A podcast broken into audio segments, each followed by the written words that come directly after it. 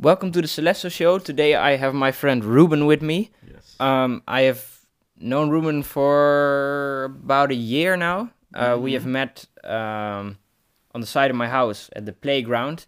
I did some pull-ups in front of him, kind of to show off exactly. um, during the vacation, and uh, now we have been friends for quite a while. Um, and I wanted to in- invite Ruben here uh, because uh, he's a therapist and he has been working f- with men for uh, around five years, something like that, Four years. four years. Um, and um, that's why I wanted to speak about his journey and the work he does. So, welcome. Thanks, Celesto. It's a pleasure. Should I hold it? Yeah, great. I'm kind of scared to just touch this bubble. Guys, don't touch this black thing. It will crush your ears. Okay, so um, wire in here. What did you want me to say?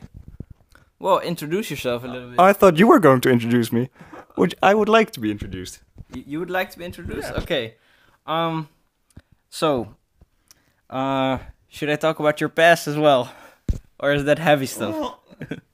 Start with who I am and what I do now. That gives a clear picture, and then we can dive into the past uh, in a bit. Okay. So, um. Well, um. Yeah, think about it. Yeah, I have to think about it for a while, huh? um, while sipping my tea. I can also do it if you want. No. Um. So, first of all, before I tell everything about Ruben, I want to say he works with men, spiritual, nice guys, who are pleasing people. So that means that um, they do not really know what they want, and even if they do know what they want, they are more concerned with what others want because they don't want to be rejected.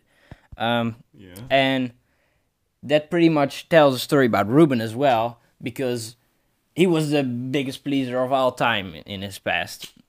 Um, so that's why he is now working with these men.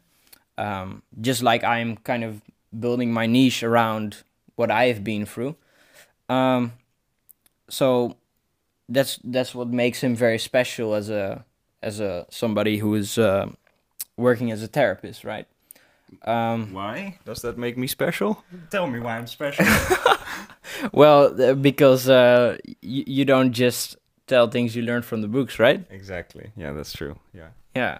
Um, so that's that's also why I think that it's really essential for therapists to have experience like that, right? Yeah, I feel very grateful and very seen as you say this. Oh, that's great. mm. Mm.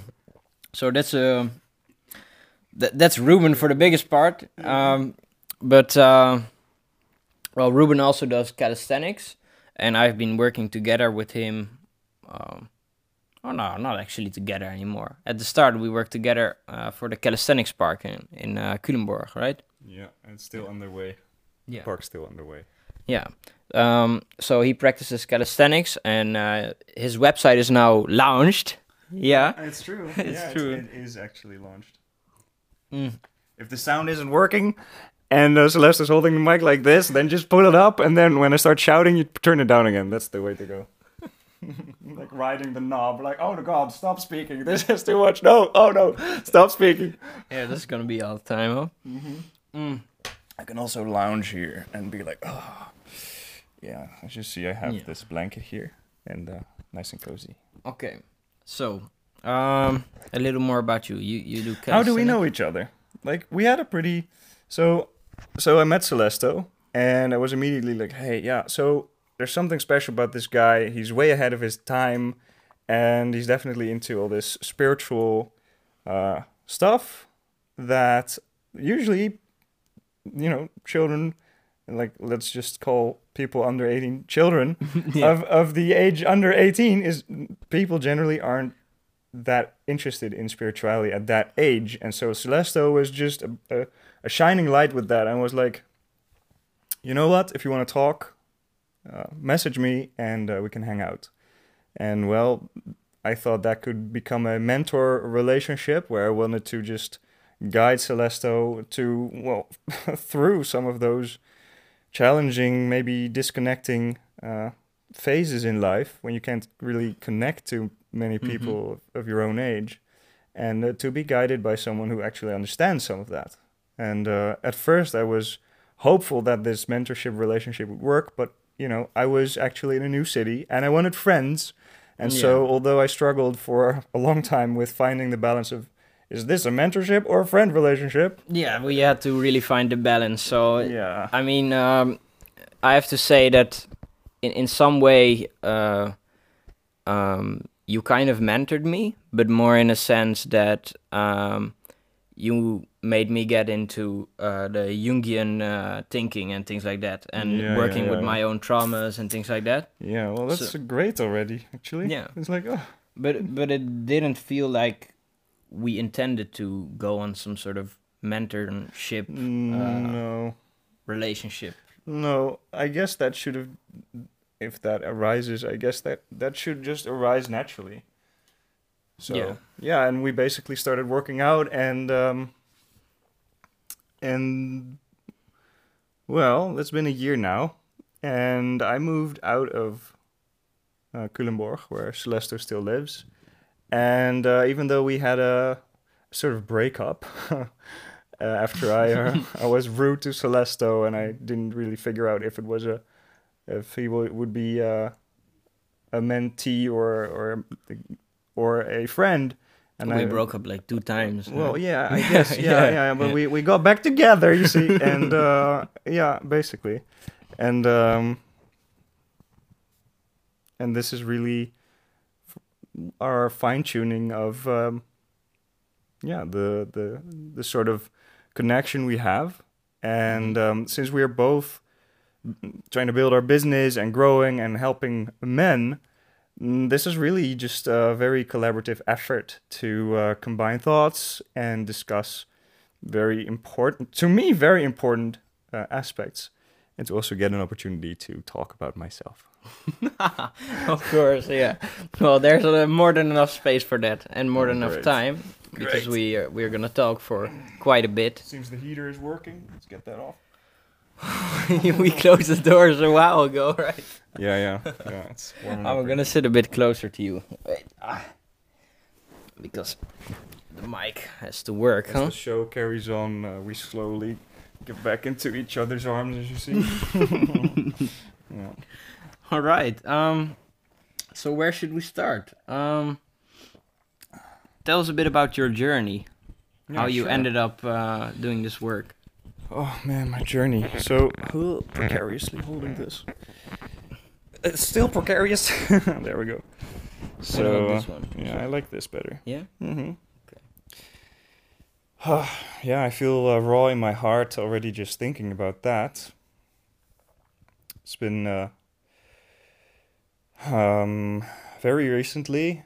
I moved to Zeist, which is a very cute foresty place next to Utrecht, central uh, Netherlands.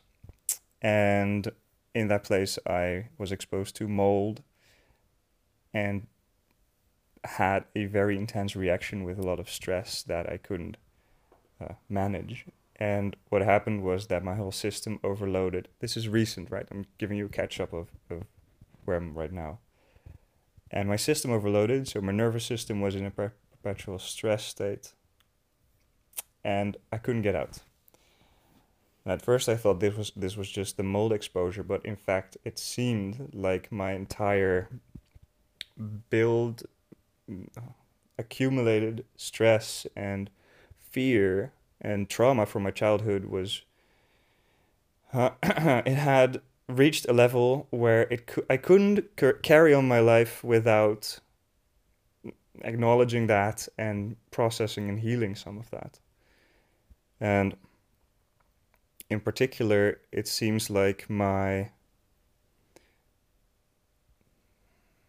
there there are three core pillars that really shaped uh, who I be- became that would lead me to become a uh, in my term I call it masculinity mentor but it has various applications like coach and therapist so first is the the divorce of my parents when I was 3 and my sense is that it really messed up with my attachment and uh, that a very deep sense of unsafety in this world is really caused when my parents well, first had struggles, but then also separated. And that really left me in the care of my mother. And it seemed like I had to really emotionally take care of her. And it depleted me. And I wasn't allowed to just be free and be myself and express myself or be angry or have desires. And it, it, it I became a pleaser because I couldn't be myself, so I chopped off parts of myself in order to feel emotionally safe. But still, I was arbitrarily punished or threatened to be left by the wayside at one point, I remember. Or hit whenever I made a joke that seemed uh, that that frightened her. By your mother? Yeah, yeah, yeah. So Hit I, by your mother? yeah, yeah. She said, uh, basically translated from Dutch, it's like, oh, just shout when you're done. Give a shout. And and well, I did, and so I, I really screamed, and she Oh, she gosh. just rushed into the kitchen. It was my grandmother's place. She was Indonesian, plants everywhere and art and everything. And she rushed in and she just looked at me and she really just smacked me right in the face and she yelled, "Don't do that ever again!" Well, and like, those kinds of experiences really made sure that I actually just shut up and uh, tone myself down and and not really be true to myself, basically. Okay, and what is what is the context of you shutting up? Does it mean that you had to suppress things to survive in that environment? Basically, it's every impulse of livelihood and of al- aliveness, if I would say. Um, like spontaneous joy, yeah, like spontaneity was crushed, and mm, genuine emotions like being upset or being uh, angry or sad about something, like that wasn't welcome. Yeah. Uh, yeah. So I, I froze. This is the thing. I froze up inside. And even when something happened, I just froze up inside and I, I couldn't do anything about that. So, like, setting a boundary when, when she was being invasive or, um, well, manipulative or anything else. Okay. I'm gonna hold the mic from now on because it's uh it's Oh, going yeah. like this, right? Okay, yeah. All right. Um, so you had to suppress your emotions in order to survive in that environment.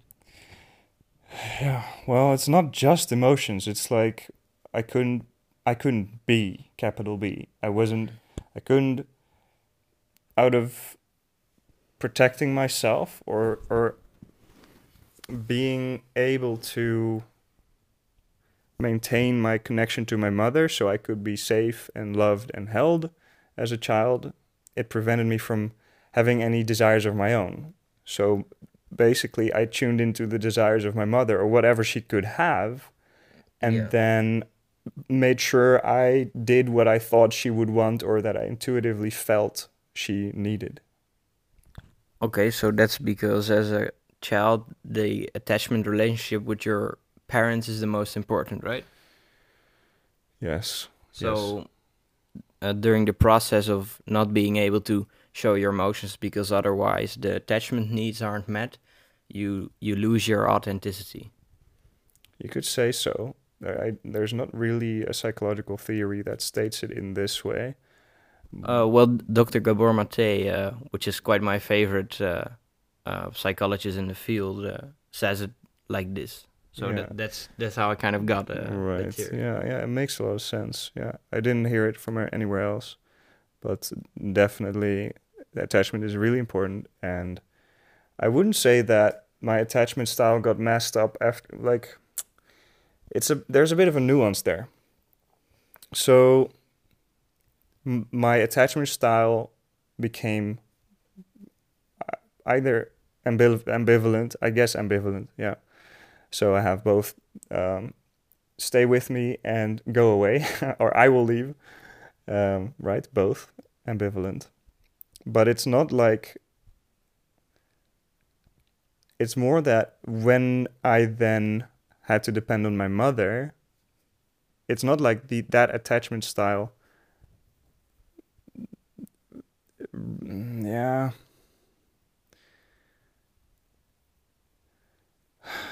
I I guess the the foundation is the attachment style, and then the connection I had with my mother, and the way I was dependent on her.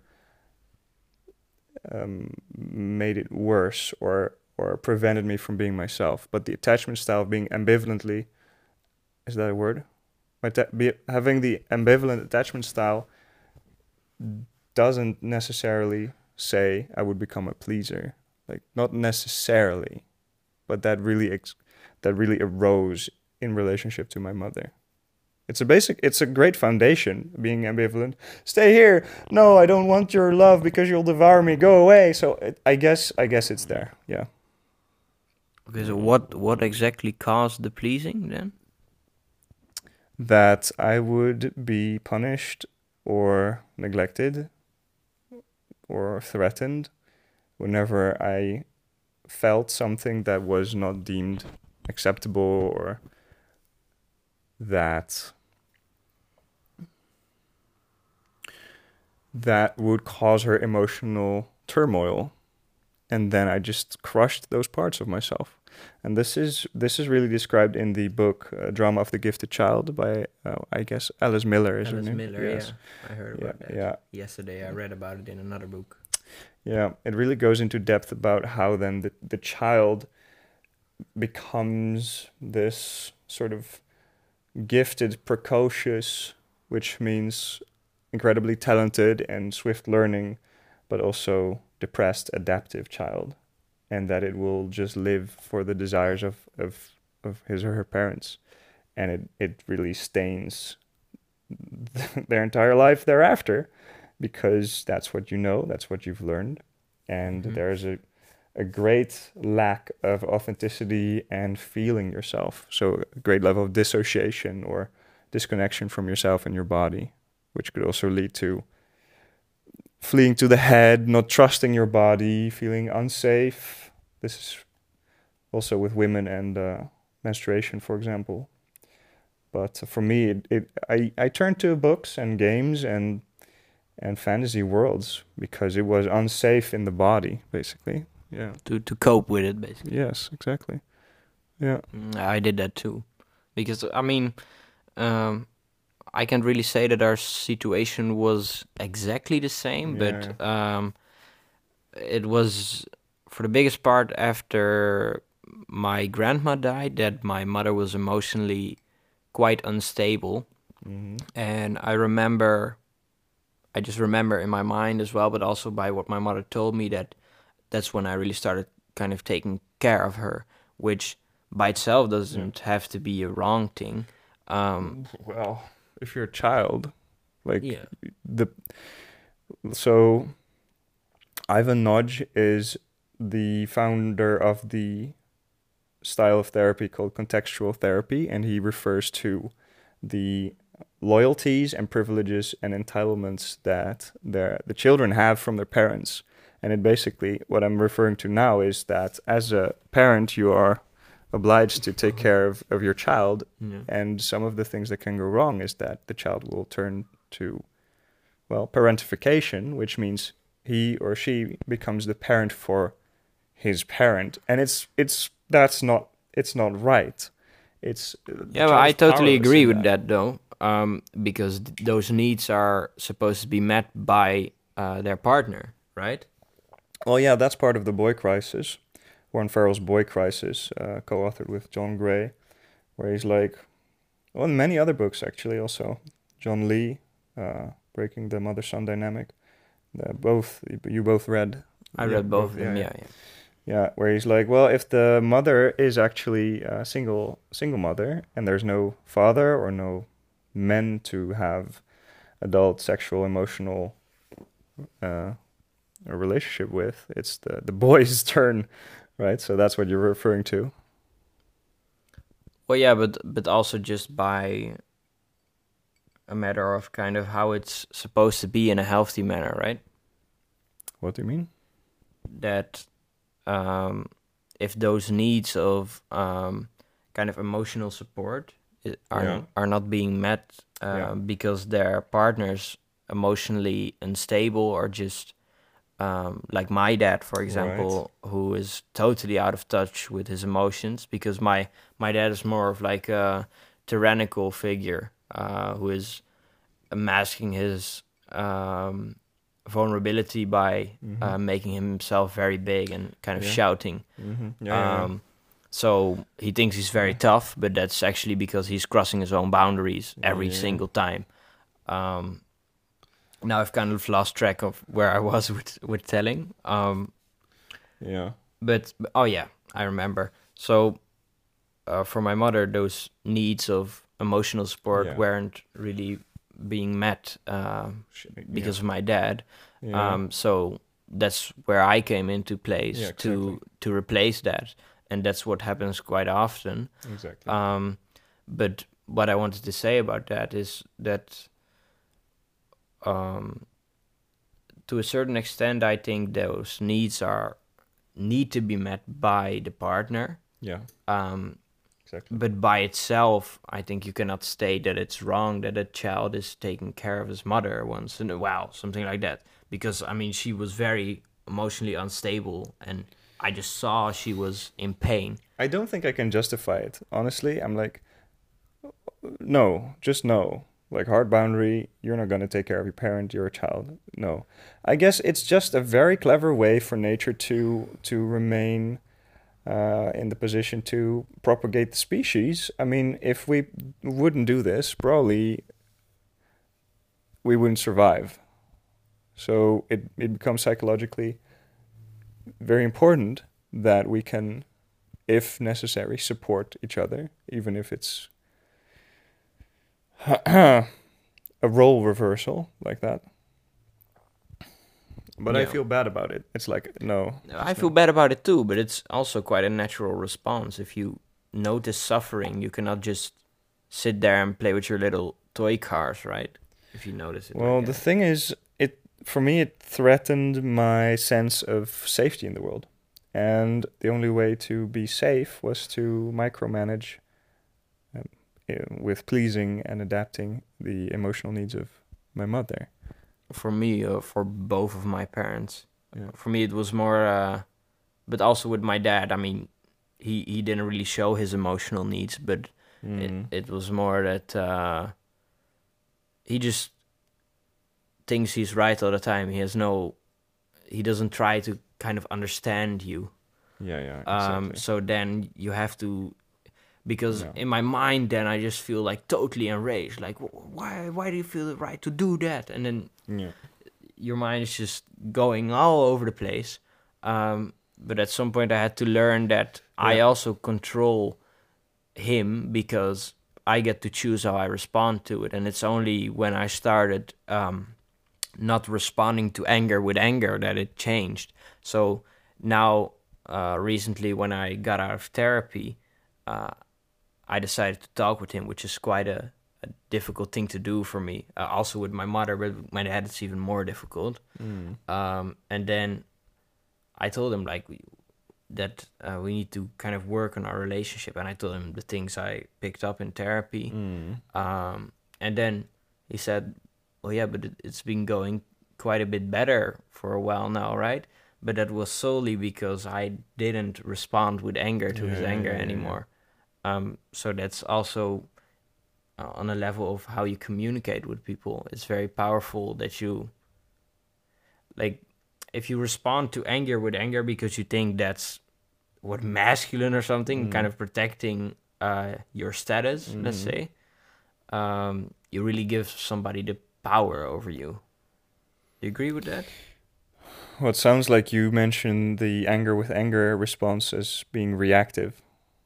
And then you get trapped in the dynamic that was. Well, yeah, it's just totally not getting anywhere. It's like totally, no, it's you, eh," and then he re- he comes back with his response, and you, Yeah, I guess I, I have to think about the personality test that Jordan Peterson mentions a lot. That's the the big five. the big five. What are the big Yeah, five? So, uh, out of the top of my head, it's uh, agreeableness, openness, neuroticism, and and then two more. And I guess for me, those were the two most important ones. Oh, I can just hear him say it in my head right now. Yeah, yeah, yeah. and and he can go on about how some people and he says women are more agreeable than men, and that's a very famous quote of his, and and I guess it's true.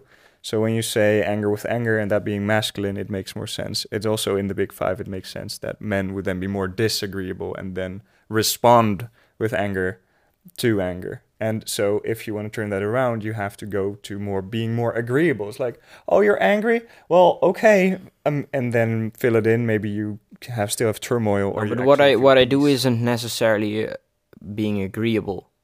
I'm more of like decide to um, control myself, control the the response that goes on in my Yeah, brain yeah. because my brain is fucking wilding. It's going like what?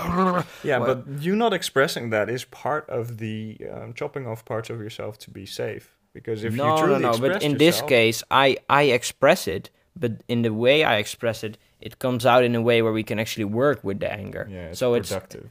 it's a productive way of expressing it. So it's not rage because rage Yeah. is suppressed anger. It's very different. yes.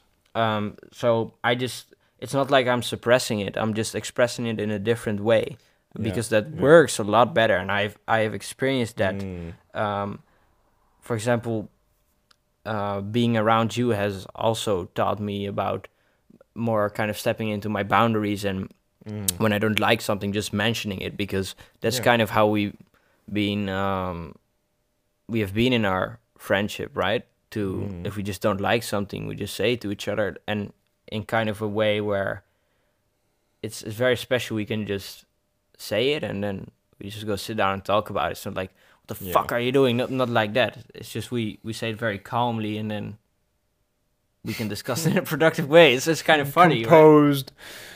I don't like this, and yeah, yeah, I, I can already imagine the fuck. Go on. yeah, well, doesn't have to be like that all the time. Yeah, but we can talk about it. Sometimes I still feel like my pattern can play up when I'm, like, for example, Your pattern? What Yeah. you mean with your pattern? uh, my pattern of then uh, suppressing myself or repressing uh, my aliveness. Oh, that's the same for me though. Yeah, yeah, yeah. It's like when my nervous system is is just wired, and uh, you need something. my my bottle. I can handle it. Ah, Come here. yeah. I'll dangle that. It's just when my nervous system is uh, really uh, Mhm. even closer. You want it, not that close. you want it closer. Oh, like this. Yes. and this. This, okay. yeah. Yeah. cool. When my nervous system is just really wired, uh, with the stress, for example, recently I've been rehab. That's part of my story. It's been a couple of months, but I'm still not fully recovered, and so I still have these experiences. You okay? Yes. Okay. Enough water again. Stands. I can really just um, when my nervous system is already wired and I can't relax in my parasympathetic nervous system. Every single step I take or action that I take is already crossing my boundaries, and at that point I can't properly set any strong boundaries anymore. So everything after that. So, for example, Milian here, my housemate here, he likes to talk, for example. But if I'm already wasted and I, I just feel I feel drained and, and, and very fragile, I can't. I struggle more with setting the boundary. And so, if that happens with you, for example, your energy is really strong and alive, and actually, there's a limit I can take, and I have a very limited I'm very capacity. uh, there, right? Kind of present. Yeah, yeah, yeah. So, for example, you're you're not hesitating to say, "Oh, Million, we need this," and he's my housemate, and he has nothing to do with you, and he's like, he's like, "Oh, okay, well, I guess." and that's funny. He Emilian is very disagreeable. Actually, I'm very agreeable, so I'll just uh, keep my mouth shut and watch that interaction. But to return, it's um, boundaries, being overwhelmed, and then feeling bad about it when I can't set boundaries. That's a. I- I'm very prone to just cutting off my authenticity when I'm uh, crossing my own boundaries. So that is the um, the pattern that you have acquired in childhood is you're falling back in that. Yeah, when I can't see any other way out, or I'm already too exhausted and actually Mhm. way beyond, Yeah. way, way beyond, way beyond um, well-being. Yes, and that can happen with with us as well, particularly with your energy. Mm-hmm. I, I tend to if I'm feeling Because overwhelmed, I'm, I can I'm quite dominant. You mean? yeah, your energy is like, okay, I know what I want, I'll say it and I'll go for it and I arrange it and I tell other people what they should do. And uh, I'm I'm basically I'm like I'll just sit down or lay down and grab a book or listen to Lord of the Rings audiobooks and then Just no, be Lord of the introverted. Rings or Rings. yes, yes, yes, that's my my passion and religion and spirituality all at the same time. Yeah. So uh, yeah, that's that about um, boundaries and uh, cutting parts of, of myself. I'll just give that back to you. Okay. See what So- else you have in store. We talked about your pattern, right? And I have a Mhm. bit of a pattern too, uh, which is uh, quite nuanced and sophisticated. So sophisticated. What? Ooh, so sophisticated. what uh, good vocabulary? For- oh, that that's what the books do to you, huh? When you start reading them. Exactly. Uh, I'm wondering here.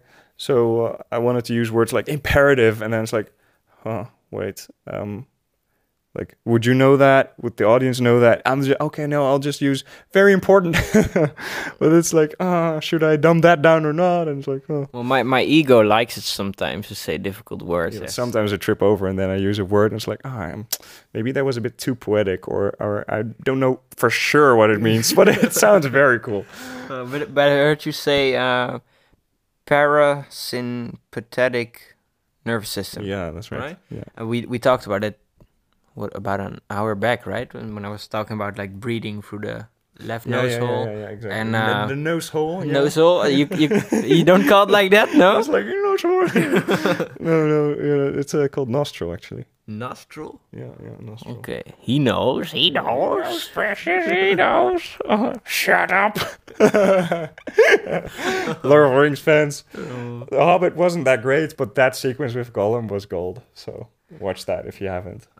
I hope they understand. Uh, the audience is quite young, I think. Watch The Lord of the Rings. It's better than The Hobbit. And don't watch Amazon Prime's Rings of Power. Yeah, don't, Don't. don't, you fool. No.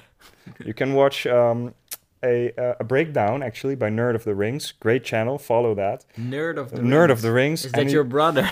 oh, that's my uh, my alias.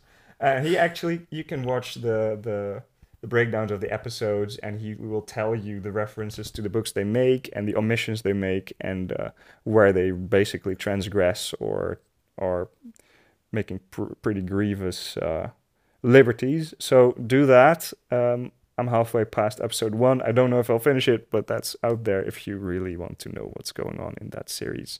If you don't know how bad it is in terms of its level of wokeness and diversity and intersectional feminism. All kind of difficult stuff, right? on Tolkien. It's not Tolkien. Watch, watch Peter Jackson's movies. Read The Lord of the Rings. Read The Silmarillion. The Hobbit. The Hobbit is a fairy tale, and and they butchered it with the trilogy. It's it was a dumb decision to, to grab cash, and uh, but the sequence with Gollum was great. So that's the ref- reference. Okay. Shit. What, what, what? Oh yeah, the the parasympathetic nerve system. Yeah. Um.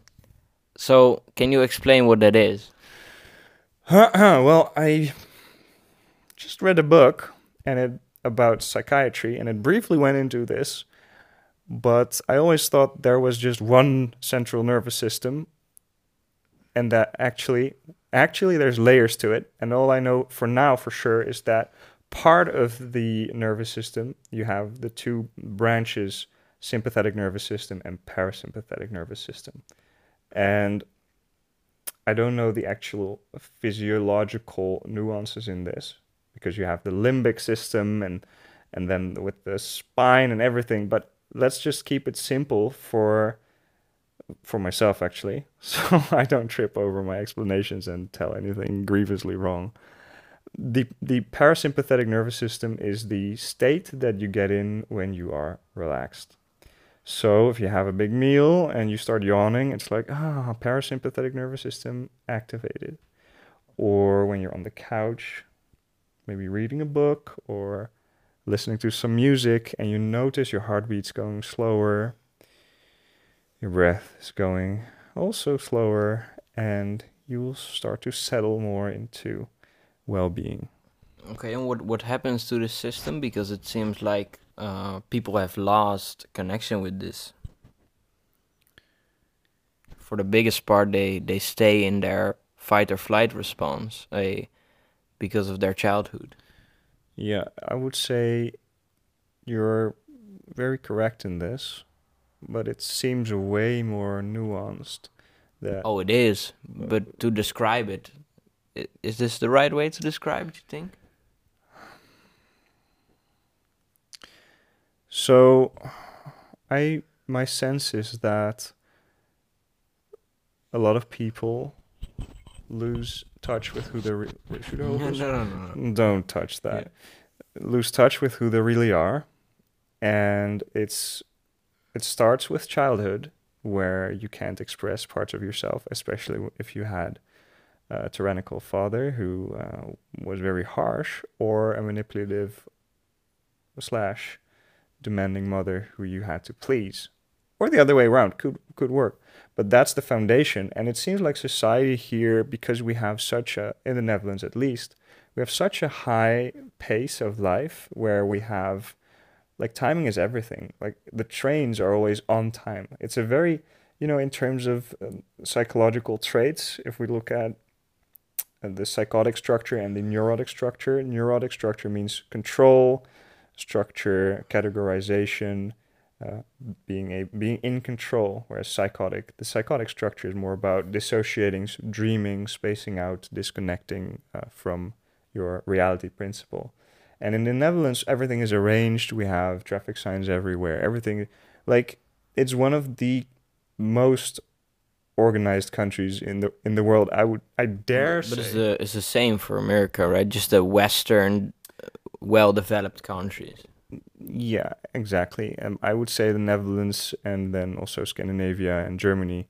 They, these are leading countries in terms of neurotic traits, and it's very interesting if we take a look at the development of cultures.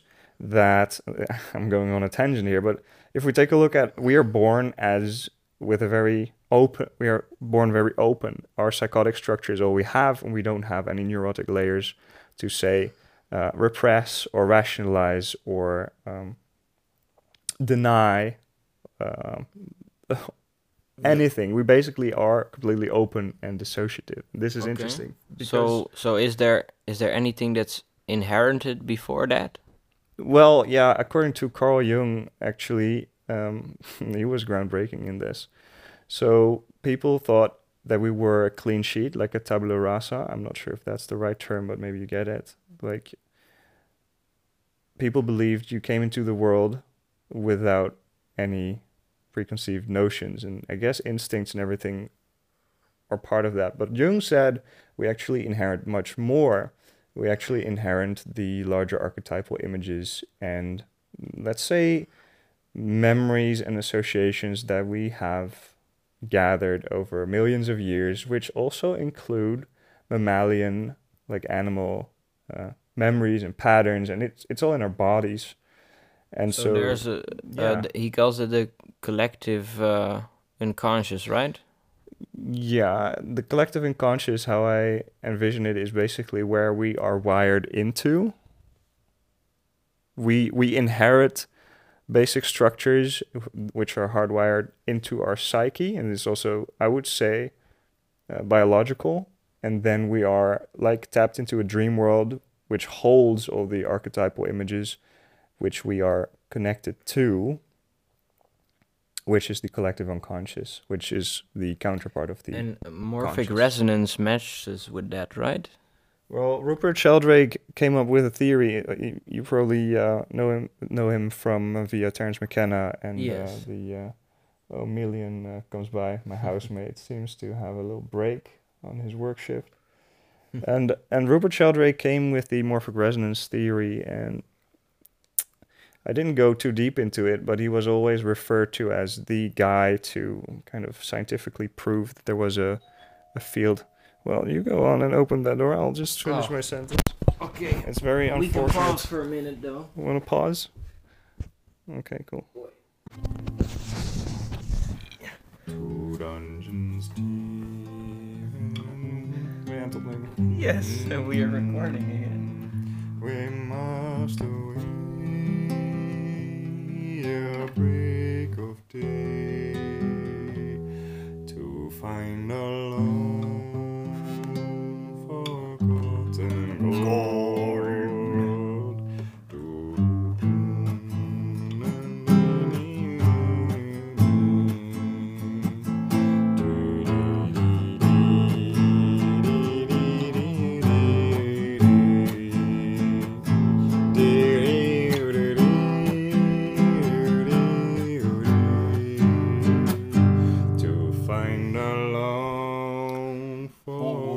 forgotten gold.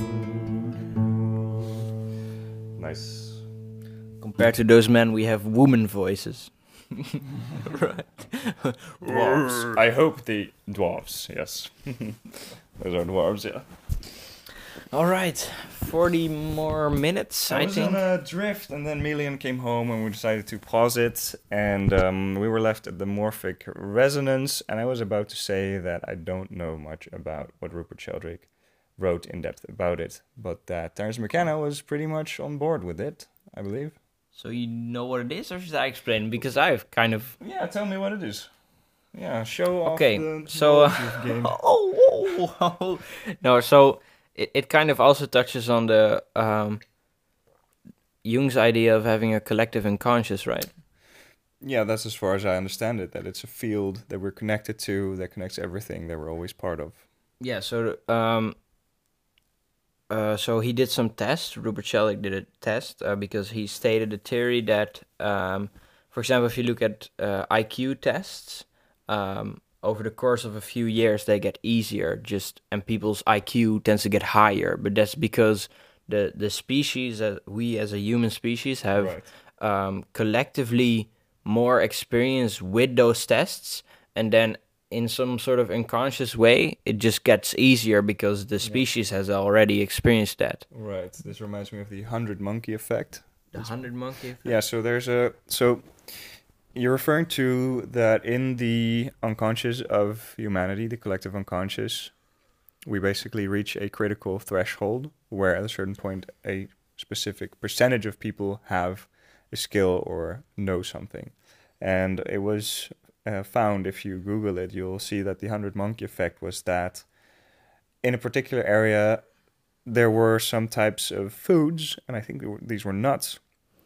And in one area, a brilliant monkey then found out that he could crack it in a certain way. Let's take it as a as an allegory. I'm not sure if it was actually. I think it was. It was definitely monkey, but I'm not sure if it was a nut. Mm-hmm. Anyway, then the other monkeys picked that up, but on the other islands, they were still doing the same thing. But gradually, it spread, and then the knowledge of how to crack that particular food was learned.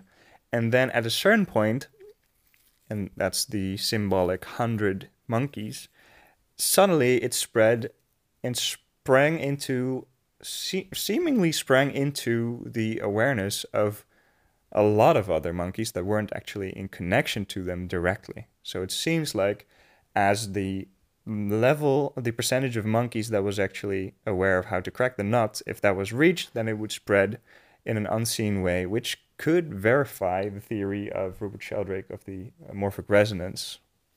Yeah, I feel like at, at this point, the amount of proof there is for this, I don't even feel like it's a theory anymore. I, I for me, it's basically always been an intuitive truth that I can't deny and that I'm always relying on. That I just feel uh, in trust about and that I feel connected to, and I don't actually need any sci- scientific evidence for it. Even though it's kind of, I think it's kind of cute and brave that Rupert Sheldrake attempted that.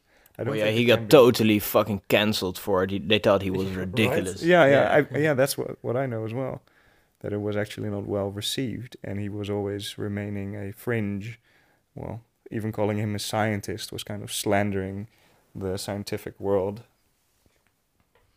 Yeah, there's a lot of problems with science in general. Just the the fact that they kind of limit their research to only a certain extent.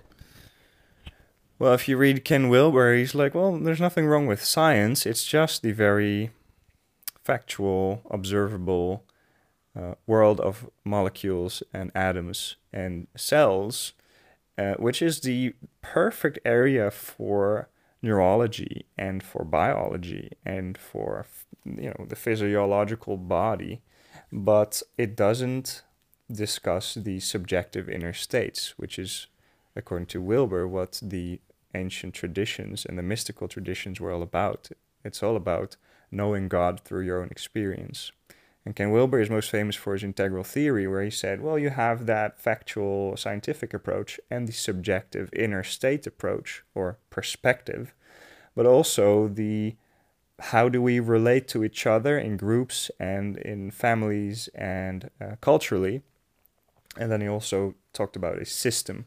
And I think that science just looks at the well the corner of science without including as much as it could the subjective uh, state experiences of, for example, meditation, psychedelic uh, journeys.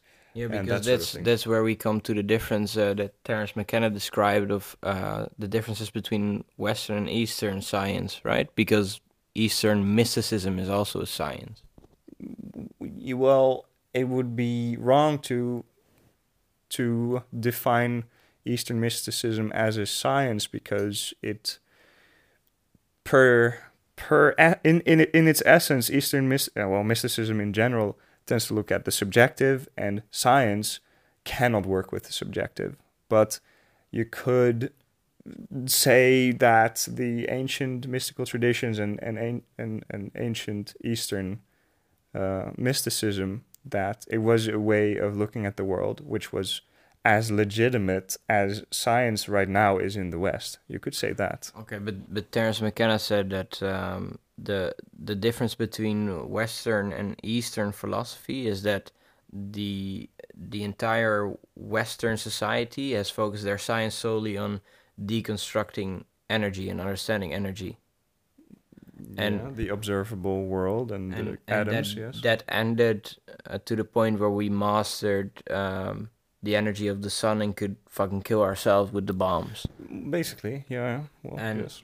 uh, so he said that Eastern mysticism is not really mysticism, but it's just a different science, and they use different tools because what they have focused on is deconstructing time and understanding the universe, and they do yes. that by looking inside of their body yes. and meditating. Exactly, and that's based on consciousness, their subjective state-based experiences, which is where Western science cannot go because it's not measurable, quantifiable as much. That's why psychedelics are pretty tricky, and you can basically just look at behavior and effects on creativity and results, but you cannot really measure the kind of um, how it is to be in a mystical state of union. You can just measure the beneficial effects that that experience has on people and how long that well-being lasts and what kind of life changes and how many people how much how what percentage has life-changing experiences that's the the area of of western science so so would you say that um, the eastern science is also more ex- experiential based yes. yeah, yeah yeah yeah exactly instead of measuring things yeah well you're measuring your consciousness and the levels of of of uh, awareness and perception.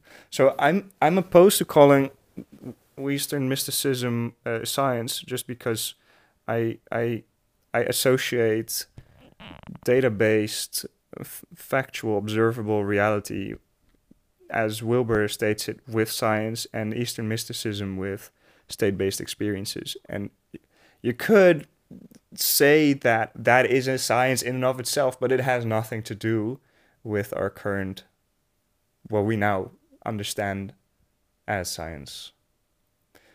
But I believe that, for example, with Tibetan Buddhism, that there, you know, you also read the uh, Tibetan book of the living and dying, yeah. for example, and mm-hmm. and the way they mapped out the bardos, and and so that's it's very methodological, method methodological.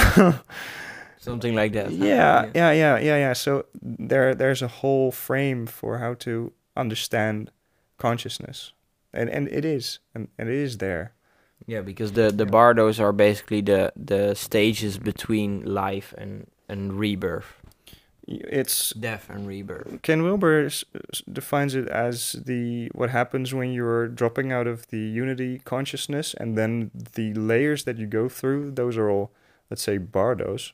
Is that a a let's say a threshold that you cross, or is a bardo the level that you're in? Is it the threshold, like you cross the bardo, or do you are you in a? It's more like Level. a sort of a path with different stations, right? I'm not sure. Well, I I guess I had these experiences on Salvia where I actually, you know, was withdrawn from this dimension and then Okay, a, li- a little a little uh, context. So salvia is a psychedelic substance, right? Yeah, Salvia divinorum is one of the most intense psychedelic substances that is right now in the Netherlands weirdly enough legally available and then also understandably yeah it's pretty weird well the smart shop. And it Mhm. it's my breakthrough experience. Not everyone has that breakthrough experience. So you could say oh yeah i did salvia and it was basically visual distortions and that sort of thing. But i'm talking about breakthrough experiences uh, which is very much like the dmt breakthrough. Actually the, the psychedelic active compound is dmt uh, as far as i know Salvia, yeah. yeah, I think so. Oh. Yeah, yeah, yeah. Um, well, it's also an ayahuasca, I believe. So I mean, it's very. It's DMT is kind of the the the chemo the um, psychedelic compound, but uh, five MEO DMT is very comparable to a um, salvia breakthrough experience uh, because you can just It is, yeah. yeah yeah yeah. As far as I understand, based on Michael Pollan's uh, But it's way different than DMT, though. Yeah, well, it's basically the sort of breakthrough experience. Like DMT can be dosed in various measures, and then 5-MeO DMT, as far as I understand it, gives the breakthrough kind of experience that you can get on Salvia and on DMT.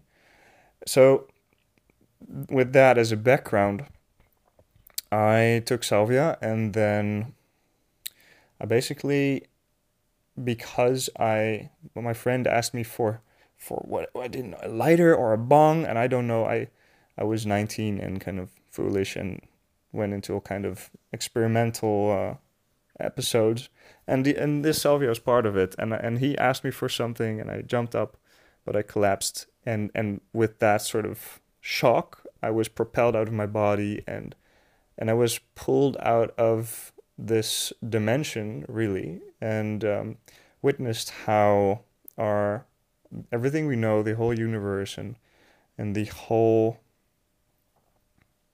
this whole dimension as we know it, like all the all the let's say the levels of existence that we can measure and and see and know in this universe, it's just part of imagine it like a slice in an orange everything we know, all the dimensions, all the levels, it's all part of, of this slice. And and as I was withdrawn further and further, I noticed that actually there was a slice of existence next to me, parallel to me, which it felt like it wa- it was pushing me out of my current this slice. Okay, so I this sound, uh, orange eventually, and I saw that that it was actually composed of infinite parallel dimensions, and um, after that, I, I I entered into what could be described as a sort of uh, interdimensional railway station where I was on a in a mining cart being carried backwards. So I looked, I looked, and I just saw myself infinitely, and I knew that behind me was myself looking infinitely at myself. And is that a sort of iconic experience of what people experience on Salvia? Well, I'm not entirely sure, but what I did see was that at this sort of railway station, uh, there were actually light beings guiding us in kind of these docking uh, stations, like like archive boxes, where you have all these um, different um, sections with names and letters, and you can arrange everything. And so we were arranged to our um, well, whatever you, you would call it. And that felt like a very logistical, practical process, which was guided by beings, light beings, and you had these smaller workers and these larger badasses. I can imagine how, how creepy it sounds for people uh, listening if they don't know anything about these substances. Yeah, it's very, very profound because I was personally in a state of a complete bafflement and wonder, and I felt like a newborn baby, which is very interesting because I entered this dimension feeling helpless and having all these guides and and and you know beings guiding me into that in in in our current earthly world. But I felt like that again when I entered or returned to the interdimensional railway station. And i couldn't i couldn't move i couldn't talk i could just gaze about me and uh bye Milian, see you soon. Yeah. And gaze about me. And and and that's how i was handled. Just carried along. And then they basically decided i wasn't ready. And so i was about to be sent back. And i i was taken by a being that only had uh, grabbing possibilities and consciousness. It's very strange to envision. So you had a very deep and profound experience. Yeah, it felt like I was dying. Basically, I, I died, and it was the most uh, scary, intense thing I've I've ever experienced. Okay, and but Nothing comes close. Nothing comes close to how scary that was. oh, I can imagine. Yeah, definitely. Yeah, and it's like everything I knew up to that point that I experienced, that I heard about, that I abstractly heard mentioning, like black holes and stars and and galaxies and and whole human history from ancient, from primordial times to animals, mammals, and actually mankind, and then all our science that we have, everything that was actually not there anymore. Like nothing was there.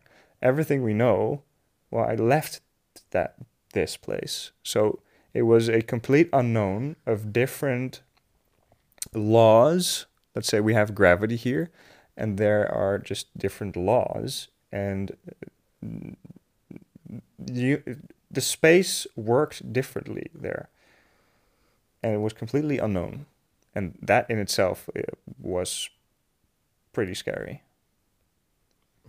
All right. Yeah. Well, damn. It's it sounds very scary too. Yeah. Well, you know, there's this saying that I, I keep remembering in regards to Salvia. It's so allegedly, even the most experienced psychonauts, which is a psychonaut is a person who likes to travel inside of his own psyche using psychedelics. Um, so Terence McKenna was a very famous psychonaut.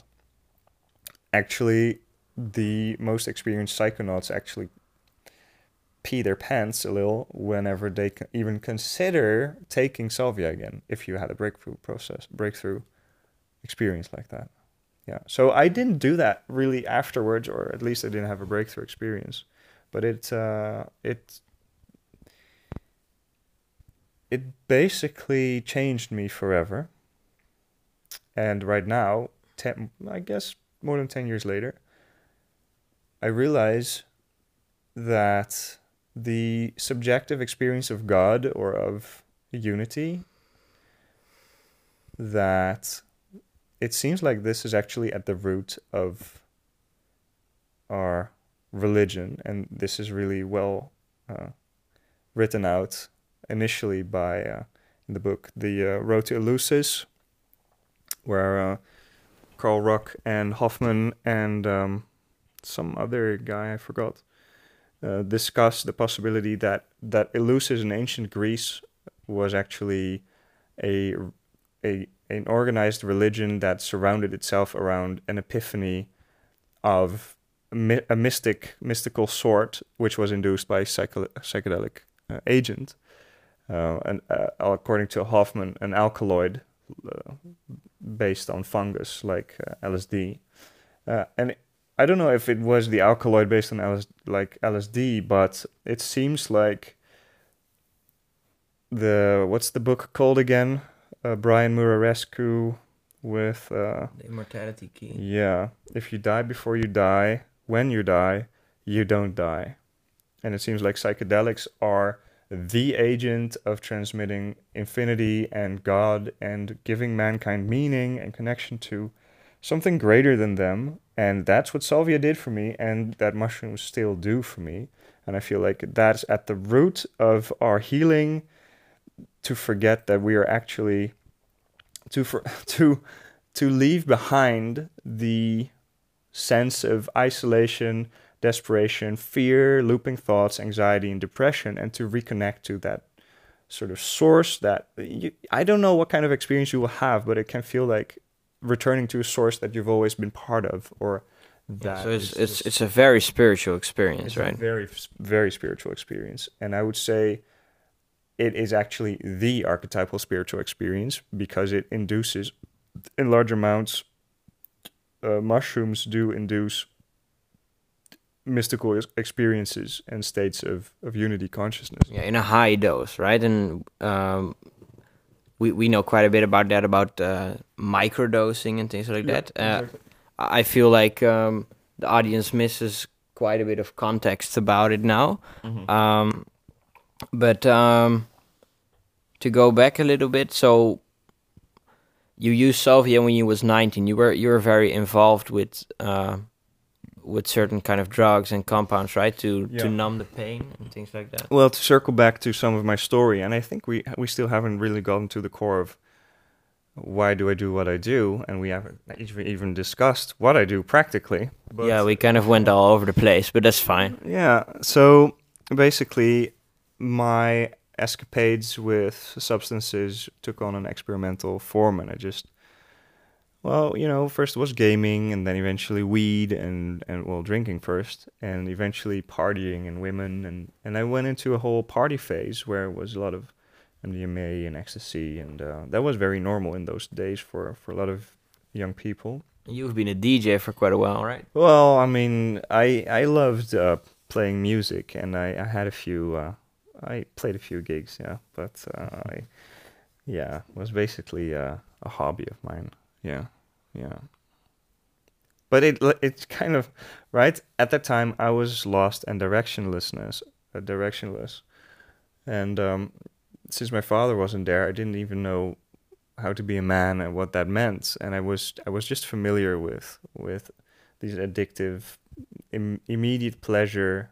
Uh, well, yeah, instant gratification was part of that, but basically not dealing with life and not knowing how to deal with life. And that's how I actually, well, eventually I did find men who could guide me. And so I uh, joined the initiation at Reclaim Your Inner Throne, which I loved, which was an archetypal online men's initiation that uh, is really eclectic in its nature in terms of exercises like TRE, breath work, a lot of guided meditations, but is iconic in that it features archetypal images and, and a grand narrative, very Tolkienian in nature. And that changed my Okay. life. Um, so archetypal images and Tolkienian. We need a bit of an explanation. Okay, yeah. So in the collective unconscious, we have there exist, let's say, imprints or energies that through our brain and through our connection to the collective unconscious are translated in our consciousness to specific images. So, for example, when we see a a healthy role model, we can because of how we interpret those images from the collective unconscious, we can project that image onto someone and we can say, "Oh, he has a he's very kingly. He has this very royal, generous, steadfast, protective energy." Right? And and so I work a lot with these archetypes at Reclaim where I after I uh, was mentored there by Ivan and uh, basically trained. I I worked with these archetypes myself, like the warrior, the king, warrior, magician, lover system is is very famous for that in men's work circles. But the archetypes, they are grand, overarching images that convey a deeper symbolic meaning, And I think it was Jung who said that uh, symbolism is the bridge between uh, the external world and and maybe I'm butchering this, but it really symbol is is the bridge between consciousness and and meaning, I would say. Maybe I'm just making this up for myself. But for example, you have the archetype of death or of the underworld or or personalized um, like the warrior. But but is the is the is an archetype comparable to a stereotype of something? Well, you could project certain archetypal images on stereotypes. And but what is the exact definition of an archetype then?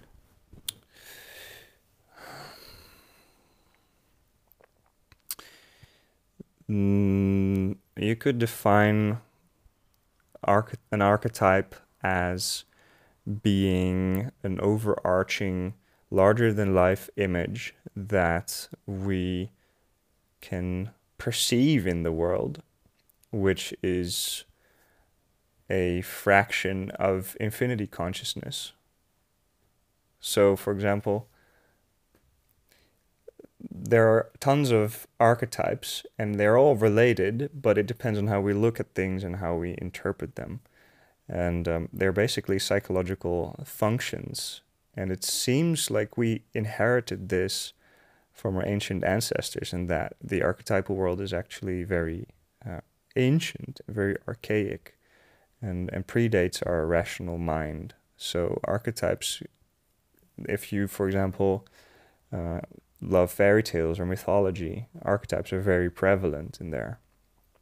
And it seems like that's why we, as children and even later as adults, we really resonate with some stories because we can identify with certain characters and we recognize the archetypal images and patterns. Like Death and Rebirth is a very iconic uh, archetypal pattern. Or um, we're still on, or uh, yeah, we back.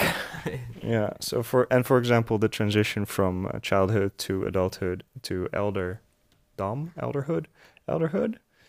Adulthood. Yeah. No, yeah, I'm talking about uh, elder, the elder. I don't know the, old, the old man, the old woman, elder. Yeah. Yeah, those are iconic transitions. So let me hold this then. No, okay, I won't hold it. So Jung is said, uh, is Jung said that the the archetypes are the. Oh, I guess that was recorded. There was a little fart. It's yeah. coming, guys. Oh, oh no. oh. oh. god, man. Oh, I'm not gonna cut this out. I know. oh, I'll keep my distance a little bit. An archetypal fart.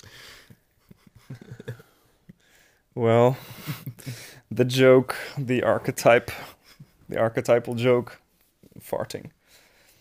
But that hmm. that the unconscious, the the structure of the collective unconscious is built by archetypes. Archetypes are like the highways of the collective unconscious through which we make sense of the larger unconscious world. But, but do we do we use these archetypes or are the archetypes more of a way of uh, categorizing parts of our consciousness that that you can repeatedly see that are being expressed uh, over and over in generation and generation. So I mean that um, there's a certain group of emotions and personality yeah. traits that fit into this archetype, and people switch between those things as sort of a a stance that they are in and it's only when these are kind of balanced and aligned in a way that that we feel good or or we are the way we are supposed to be. Well you're very close with all of this.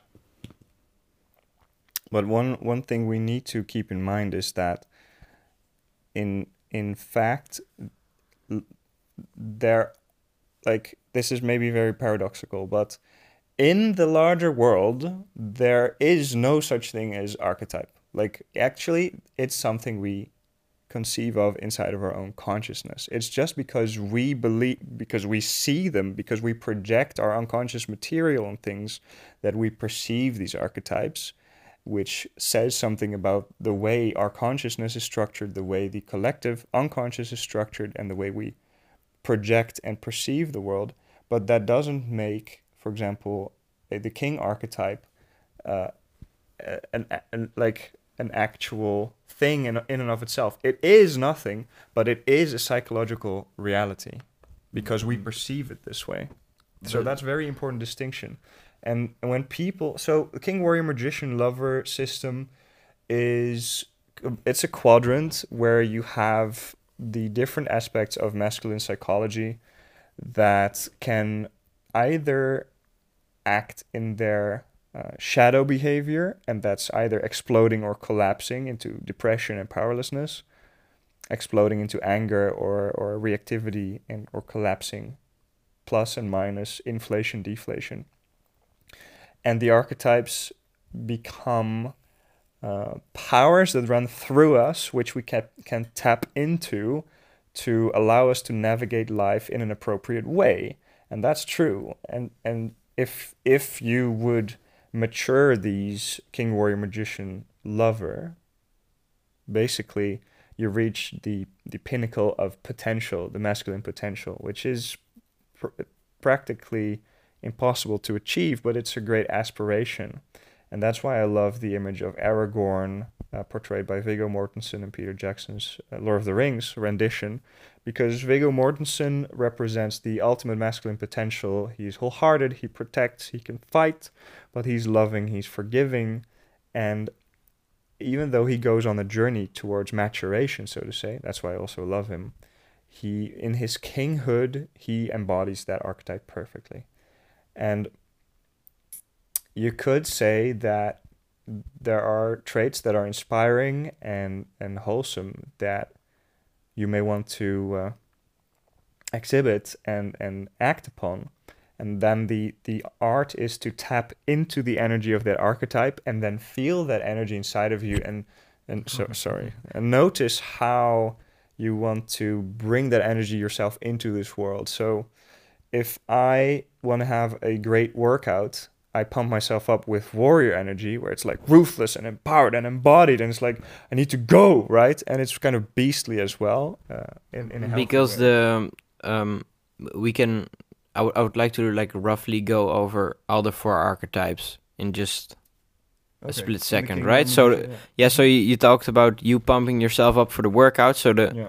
the, the warrior. Can, yeah. So the warrior archetype is really embodied well in the Last Samurai uh, movie with Tom Cruise, where you have the samurai Katsumoto, and he is he's actually he's really kingly as well, but he's the what it makes him such a beautiful warrior. Here, there, there's already the element of the lover in there, the aesthetics and beauty and pleasure. A beautiful warrior. What makes him so beautiful is that he is in service. Yeah, it's getting late. Mm-hmm, yeah. yeah. The warrior is in service to the king. The warrior basically protects and is firm on his boundaries. The warrior has this energy of individuality. He is structured, he's disciplined, he knows what he wants and how to get it done. And this is where many men who I work with as as being more spiritually inclined and typically nice guys and, and pleasers like I was, and sometimes still am, uh, you know, under the circumstances, that they lack that sort of assertive, you, I refrain from calling it dominant, but embodied, empowered energy. And, and the warrior can become really destructive. Like that's part of the warrior shadow. He can actually that's where i think that's where toxic masculinity really all the shadows of the archetypes really are embodied in the tos- toxic what people now call toxic masculinity. Yeah the, the, the warrior is the like the purest form of uh, masculine energy right? Uh, aggression and it's the most typical like what people associate most often and most clearly with very powerful masculinity. But there we have the other archetypes, and I feel like they're all part of it. The king is also very recognizable, and and the king is actually the, the, the crown of all of them, where he is like the pinnacle. When you have the warrior empowered, and and and the others integrated. I'll go over them. It's a bit clunky now to start with the king, but the Mhm. king has this sort of I hold the space and I protect the kingdom and I provide and I am the vessel for the divine and, and I allow my my people to prosper. That's a very kingly quality, which is very masculine, honestly, as well. So it has to do with, with leadership and values. Yes. Oh yeah, exactly. And vision and and fighting for something greater. And and that vision that the king creates, the warrior pursues it. So the different the warrior energy fights for the vision that is more of a kingly energy. So there's an, an interconnection with them. So the the archetypes metaphorically interact with one another. Yeah, well, not even metaphorically, but psychologically. On a on a psychological level, you tap into the kingly, uh, in in the king archetype, so you feel that kingly energy. You create a vision for the future, and then you switch gears, tap into the warrior energy. Wait, but so they are different energies that you use. So it's not that you metaphorically kind of use the warrior, but you are kind of actually doing it because they are sort of energy channels that you tap into. Yes, exactly. They are structures of consciousness, and you could say energy that exist in all of us, and that we're all hardwired into, which connects us to the collective unconscious. Okay, but this we are talking about masculine archetypes now because it's it's different for women in a sense, right? Well, uh, it's a challenging topic because I'm not a woman, and uh, Mhm. and but all I know is that the life's journey for men is different than from women, and so as a result, the core characteristics on an archetypal level also include different qualities, and one of the most recognizable is, of course, motherhood. Like the archetype of mother, it's I mean we can debate about gender and um, and sex all day, but I actually honestly feel that the mother archetype it's this is a very treacherous slope honestly to get on but there can be female warriors that you know you can have the queen and you can have a lover obviously. Um, but the nuance in energy is different. And and because it's it's definitely already expressed um, to a different um, how you say that? When you plug in a different wire you use a Yes. different thing to kind of play the the game right? So it's it's already manifested through a different uh, thing with a different energy that affects the archetypes then Well, you're you're on a very. It seems like the direction you head into is very firm, but I would also add that the biology of women versus men is just way different, and I would uh, dare argue that the structure that that women have psychologically inside of them is also different, which means that the way the collective unconscious streams through them and the way they interact with with their consciousness is different because we are ruled by different archetypal patterns and a more in in nuance a a difference in how we interact and perceive reality. Yes.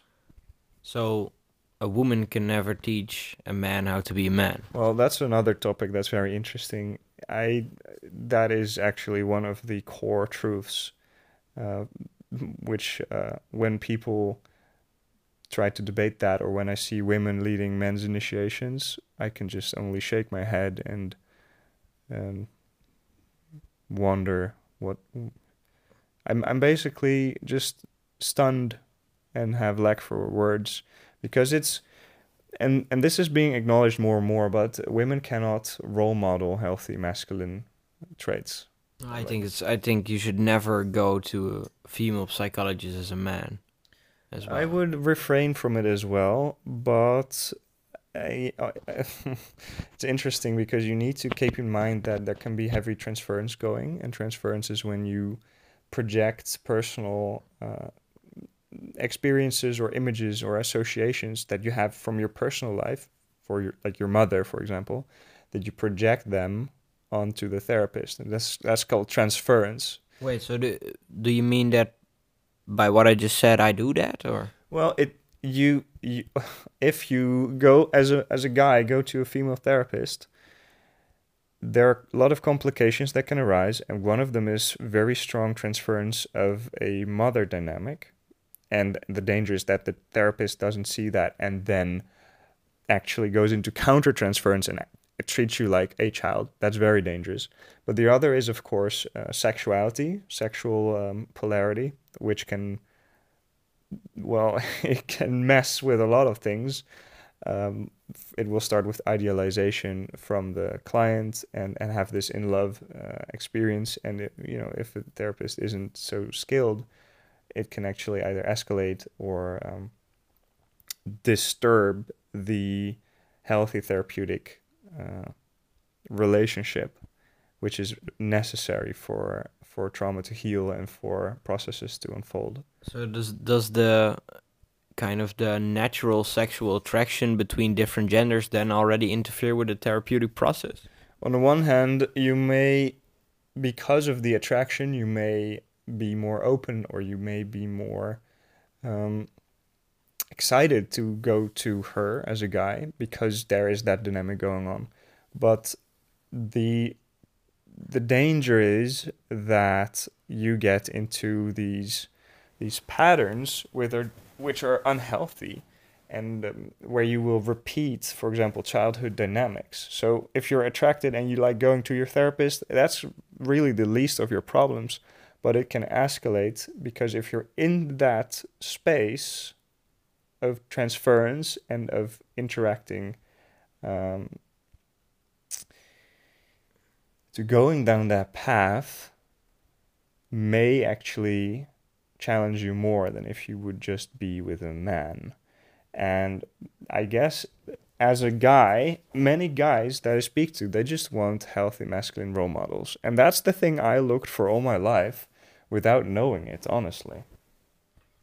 Yeah, so um, I mean, with all the respect to these female therapists, I, I definitely think they can help you, of course.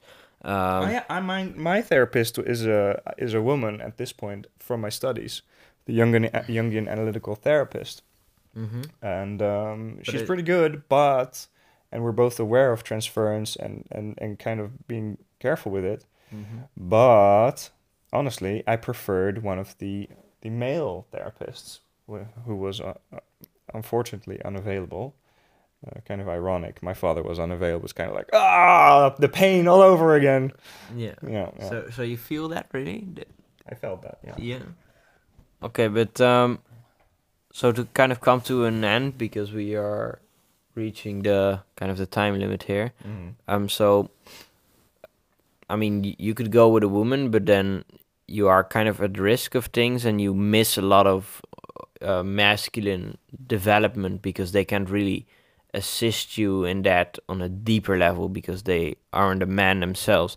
But but we can Yes. Uh, like the masculinity is of course also part of the female, just like femininity is part of the male. exactly. But then we go into the animus and anima uh, stuff. Uh, yeah. We we can roughly go over that before we close off, uh, because that came came up in my mind.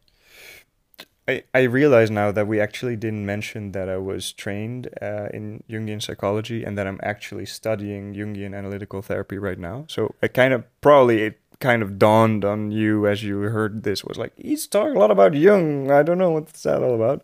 Yeah, we need we need uh, another episode for the bigger context because we haven't really gotten into you yet, right? Yeah. Yeah, but uh, uh, a friend of mine actually, let's just cover that first. Said, uh, you know, there's uh, gender and sex, and and then there's uh, masculine, feminine energy, and I believe the masculine, feminine energy is a is a polar is a is a sliding scale, right? We have feminine guys. I work with a lot of feminine guys, and I help them become more masculine.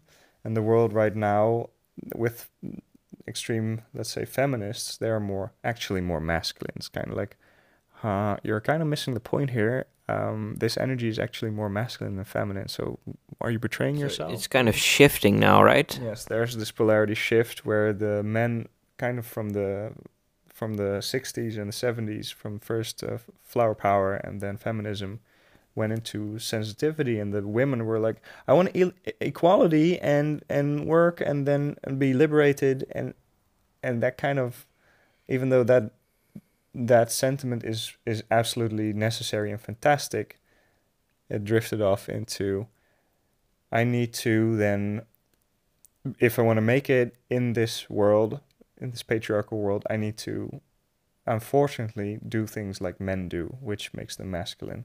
So I hope to really, by empowering men to be more masculine, if they want that, and that's the thing, people, they, these guys, they suffer because they actually feel so sensitive, inability to set boundaries, not get, being able to get angry. If you're suffering from that, I want to help you get more in touch with your masculine energy and and and, and then of course there's gender and and how do you identify and that but I don't want to go into that.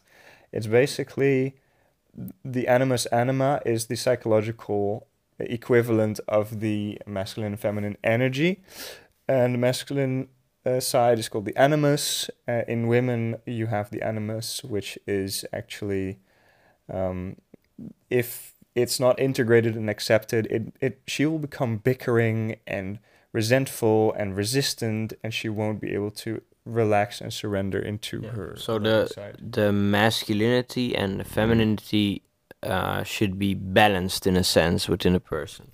yeah, and I first want to finish the anima. So if you're a guy and you're listening to this.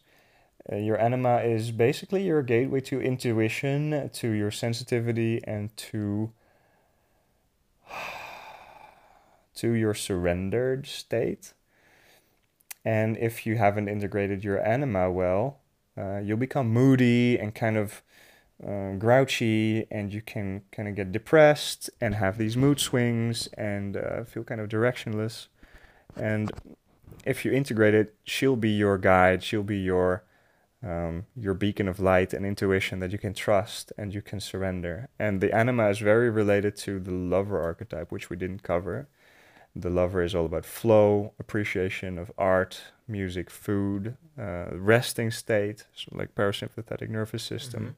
And the It's- magician uh, we didn't say too. Yes, So, yeah. yes. The magician is more related to sense making. Can you see the connections between everything that happens in this world? Can you can you make a map of reality that works for you? So, for example, Ken Wilber with his integral theory is a great map maker. He sees connections and, and the whole overview of, of human evolution, and that he's a great magician in that side.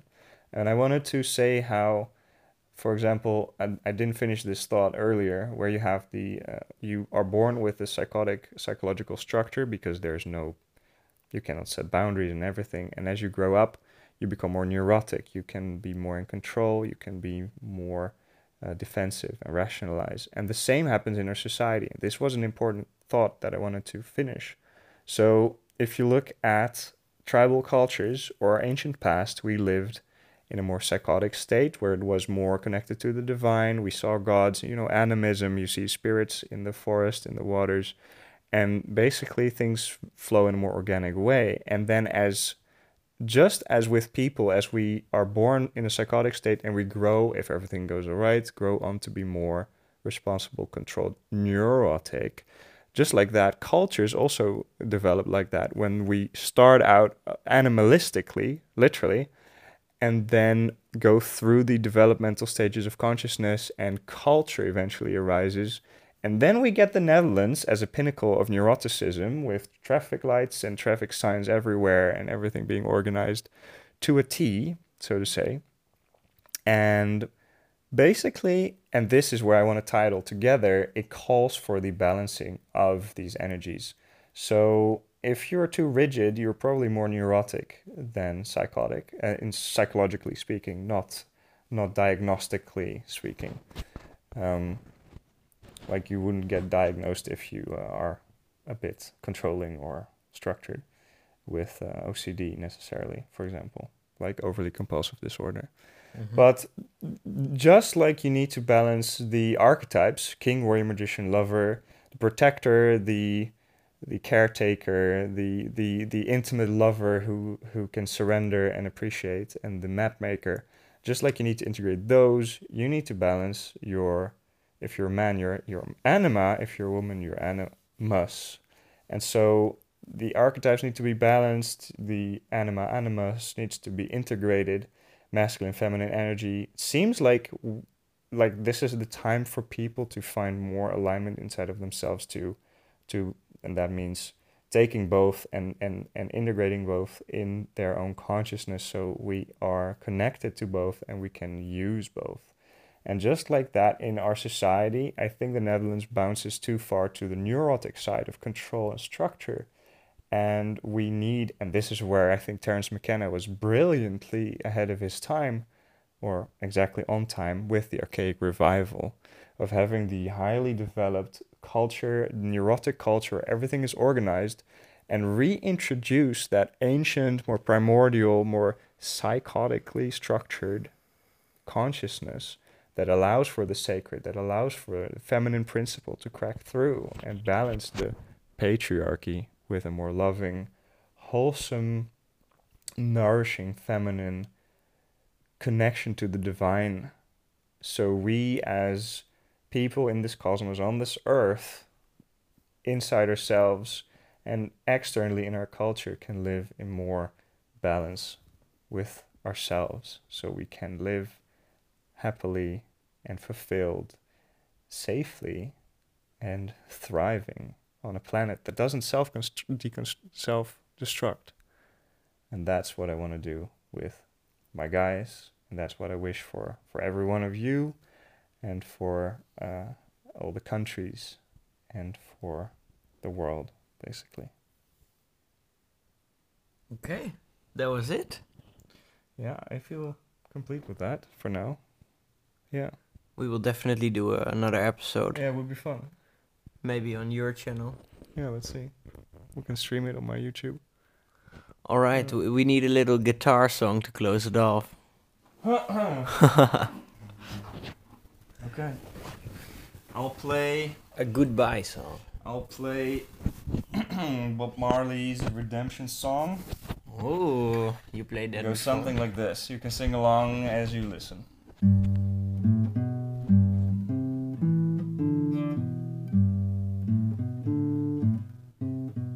Have Bob Marley poster there. Oh yeah, hold on. Old pirates, yes, they robbed by sold out to the merchant ships. Minutes after they. Oh, hold on, I was distracted by the mic. Yeah. Minutes after they took high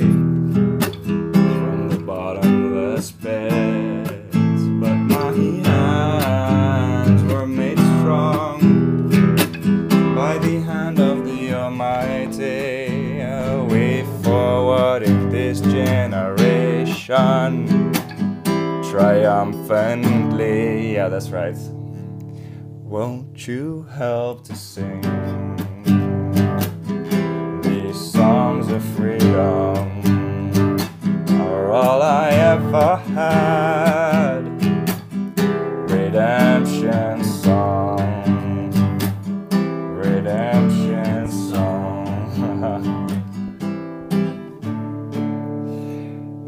Emancipate yourselves from mental slavery. None but ourselves can free our minds. Ooh, have no fear for atomic energy. Cause none of them are gonna stop at the time. How long shall they kill our prophets while we stand aside and look? Some say it's just a part of it We've gotta fulfill the book. That's right. Won't you help to sing these songs of freedom? Are all I ever had.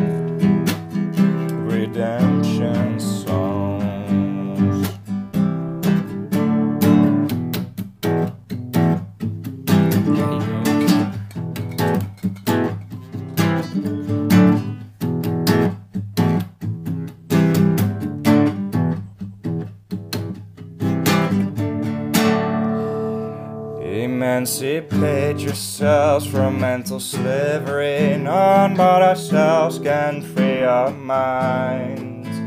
Have no fear for atomic energy, cause none of them can stop by the time. How long shall they kill our prophets while we stand aside and look? Some say it's just a part of it. Gotta fulfill the book. Last one. Won't you help to sing these songs of freedom? Are all I ever had. Ah, that's it. Redemption song. Redemption songs.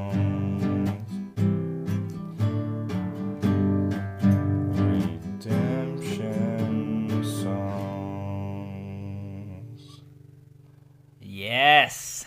There we go. There we go. Okay. That was it. Thank yeah, you. I feel touched and satisfied and nourished and grateful. That's uh, our little check-in. Ruben always does that when he works with groups. Oh yeah, that's Every- true. Everybody got to say what, how they give her a feel. Check in in the comments below, and uh, And I feel uh, tired and happy. Yes. Oh, that's my toe. Slow it down. All right. We are going to close off, guys. thanks for listening. Kisses. Good time. night. Kisses.